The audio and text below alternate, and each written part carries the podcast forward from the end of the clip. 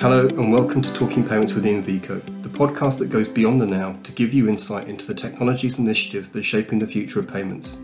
I'm your host, Simon Kleine, EMVCo's Director of Communications, and I'm once again joined by my colleagues Brian Byrne, a payments industry veteran and EMVCo's Director of Engagement Operations, and Bastien Latge, a leading global expert on payments technology and EMVCo's technology consultant.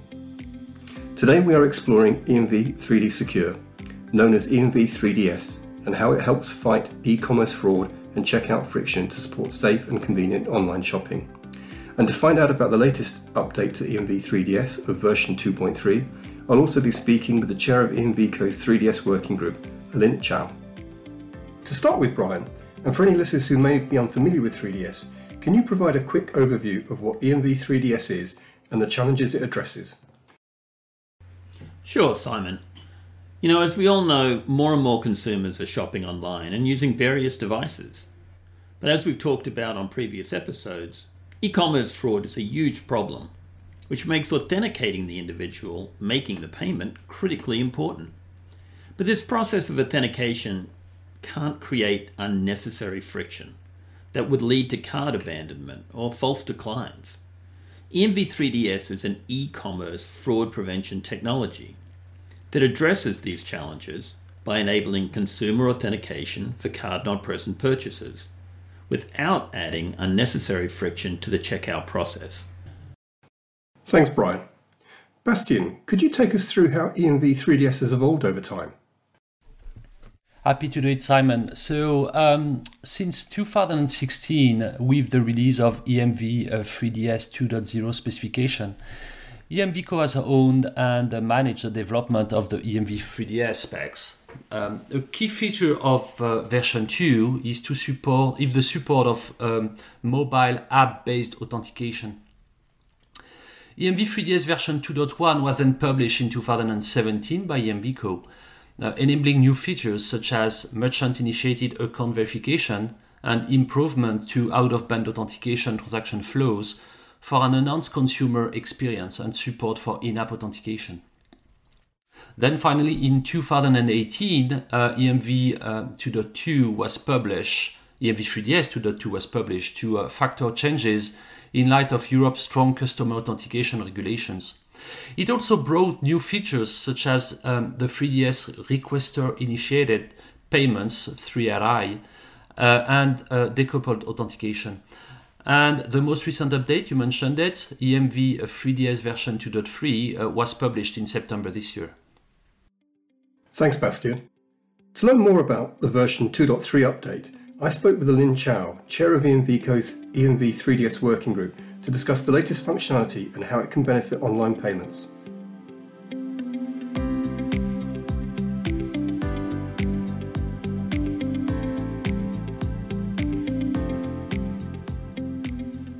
Thank you for joining us on Talking Payments with EMVCo Elint. To start with, what is the primary objective of the update delivered by 3DS version 2.3? Hi Simon. The main purpose of the 3DS 2.3 update is to continue the work of EMV 3DS to improve the fraud fighting capability for issuers, acquirers, and merchants, and optimize the consumer payment experience across channels and uh, devices. The 3DS version 2.3 includes a number of updates. Number one, designated to increase the flexibility for optimizing EMV 3DS implementation across multiple channels and devices. Number two, it helps issuers to identify fraudulent transactions more quickly and accurately. And uh, number three, it streamlines the authentication process for consumers to improve the overall payment experience. Thanks for that overview, Elint. I understand one of the key enablers of these advantages is device binding. Can you explain what this is? Yes, Simon, of course. Device binding is similar to the trust listing enhancement, where a consumer can designate their trusted digital merchant and skip additional authentication during subsequent visits for more frictionless payment experience. And with this new feature, device binding, consumers can specify that they would like to be remembered on their device so that they can skip additional authentication during subsequent payment. This supports quicker authentication for future purchases. And talk, talking about the quicker authentication, 3DS version 2.3 also allows for automated out-of-band transaction, allowing consumers to seamlessly switch between the merchant application and the authentication applications. The 3DS version 2.3 update will also improve the recurring transaction data and EMV payment token data to help issuer to better identify transactions, simplifying the authentication process. Elint, you mentioned automated out of band transitions. How will these impact the checkout experience? Well, by automating out-of-band transaction, 3DS version 2.3 is providing an easier way for consumers to confirm a transaction in case where the authentication through another channel is required. For example, some transactions require a user to manually navigate away from the checkout page and onto their mobile banking application to confirm the purchase. This could take several steps for the consumers to manually switch or following a push notification to leave the merchant app and then authenticate in mobile banking app and then back onto the merchant app. The automation of the transaction between the merchant app and the banking app when out-of-band authentication is needed simplifies and speed up the checkout for consumers. Thanks for that explanation, Elint. Um, in a more overview um, question, how does the new EMV 3DS 2.3 specification accommodate different technical working environments? From an implementation perspective, the EMV 3DS version 2.3 specification will allow for more flexibility to support different technical environments. The specification introduces a new split SDK model with different variants. Elint, can I just jump in for a second? Um, you've just referred to something called a split SDK model. What exactly is that, and what, what role does it play within 3DS 2.3? Unlike to the default SDK that's currently using in 3DS version 2.1 and 2.2, which is located in a single place, example, the 3DS requested app on consumer's device. The Split SDK changes this model by introducing an architecture, a new architecture, where some of the functionalities that not run on the device, but instead on a separate server and without diving into the technical details, the end result of using SDK is that it is easier to implement EMV 3DS across both traditional and non-traditional e-commerce payment channels, devices, and payment scenarios. Thanks, Elint. That, that really does give us a good understanding about the role of Split SDK. And, and thank you for joining us on Talking Payments with EMVCo today. Thank you, Simon.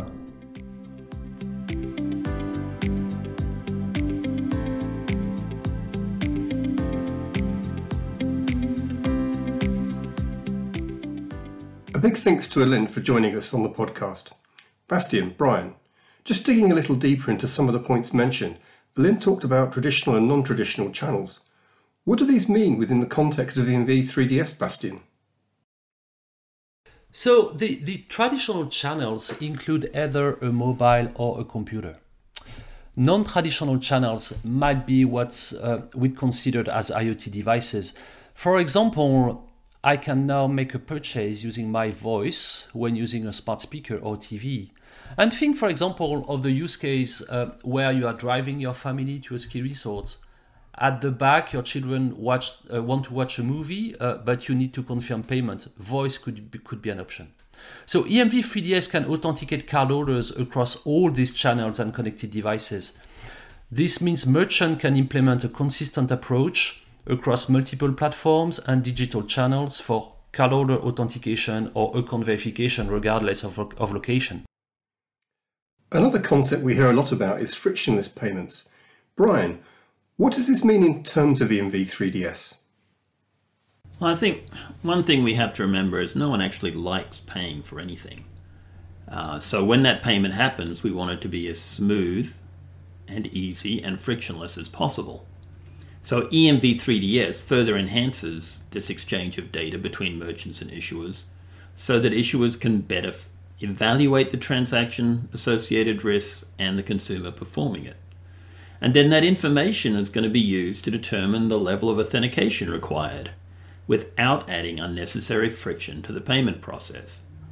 And this should translate into higher transaction approval rates without a step up challenge.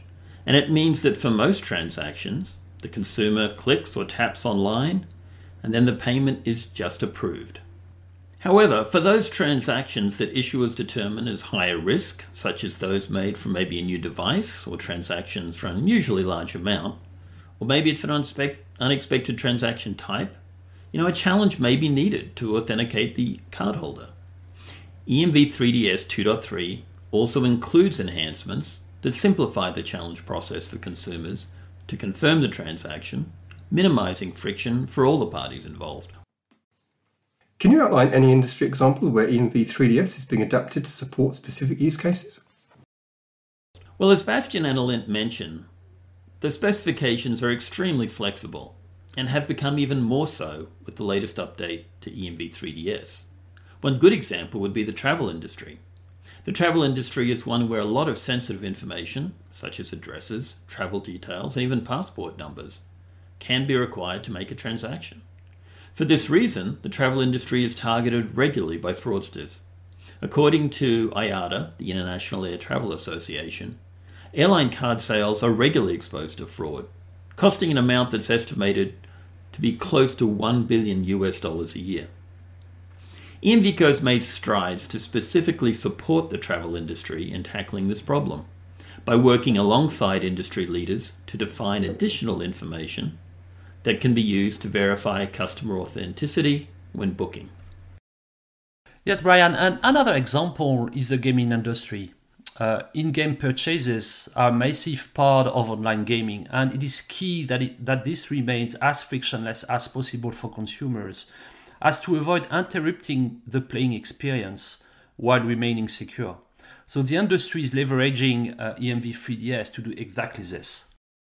Yeah, that's spot on, Bastien. Uh, in fact, the gaming industry stakeholders approached EMVCo to request additional specific gaming console device information to be shared with the issuer to enable frictionless authentication experience that the gamers expect. In addition, opportunities were identified to meet the unique user interface requirements for gaming, like reflecting the use of a gaming controller, for example. These enhancements were incorporated into EMV3DS and it's now being used to enable in game purchases without interrupting the gaming experience. Thank you both for those examples. They're great examples of how EMV 3DS can serve the needs of two very different industries. Bastien, Brian just touched on how 3DS uses predefined information to authenticate a transaction without additional consumer interaction. Can you outline some of the situations in which additional information might be required? Yes, actually, EMV 3DS enables the exchange of data between the merchant and the payment card issuer to authenticate the consumer and reduce the risk, risk of fraud.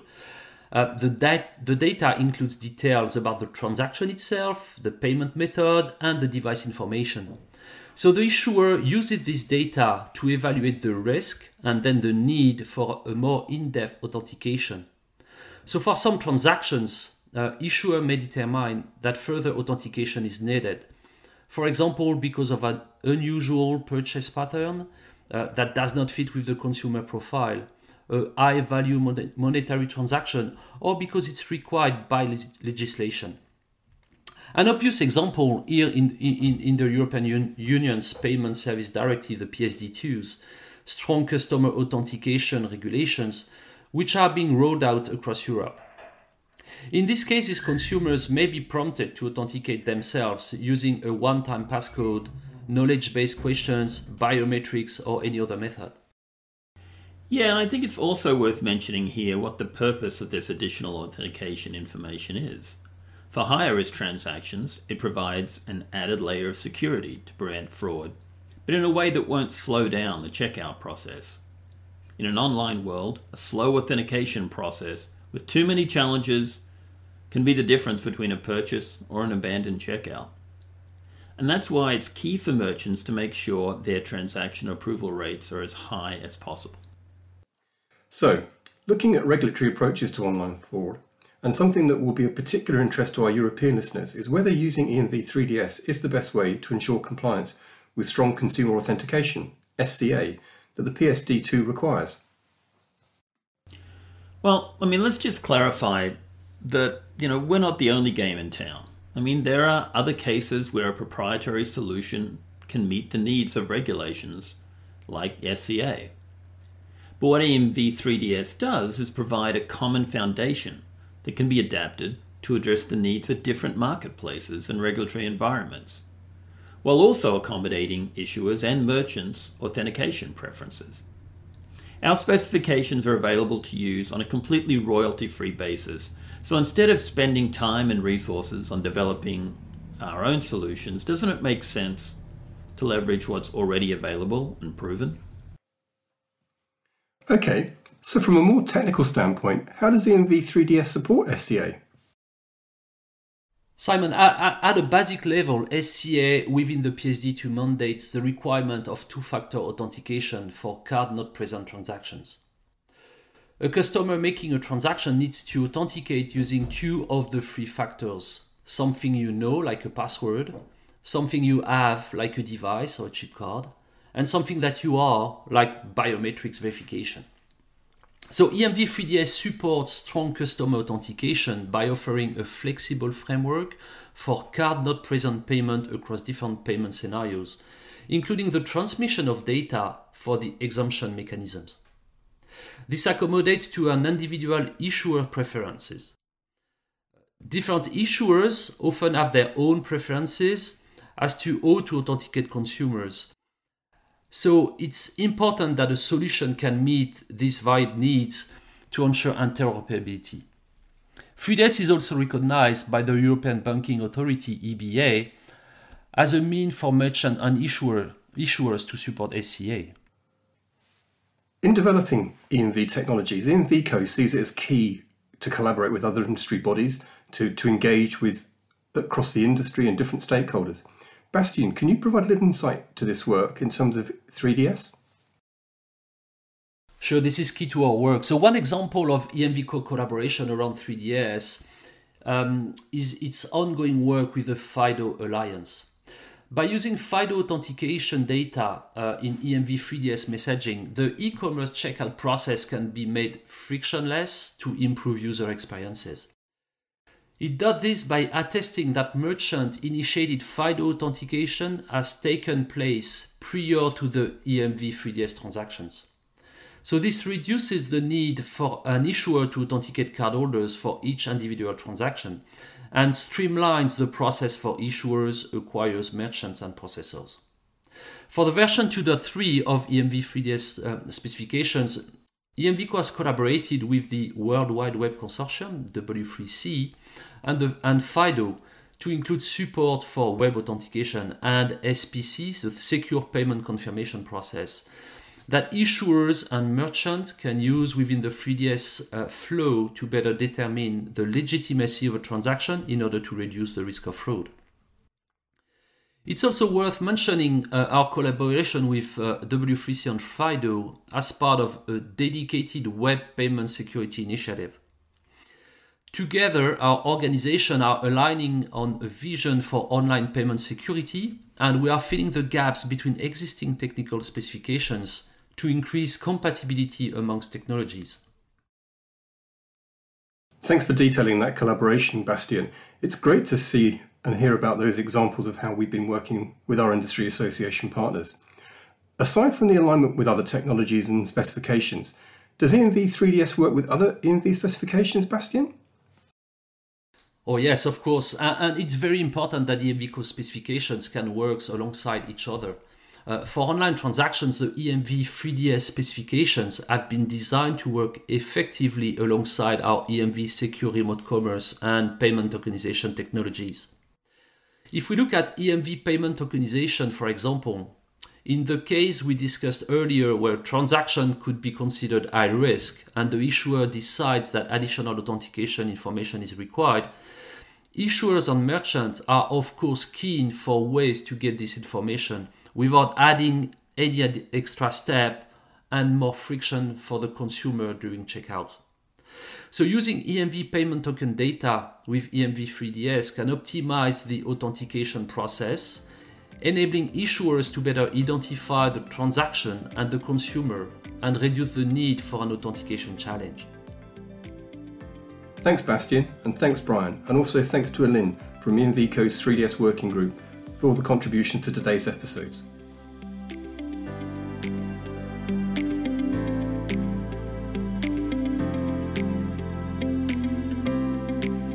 And thank you all for listening to Talking Payments with EMVCo. To make sure you never miss an episode, don't forget to hit subscribe from wherever you get your podcasts.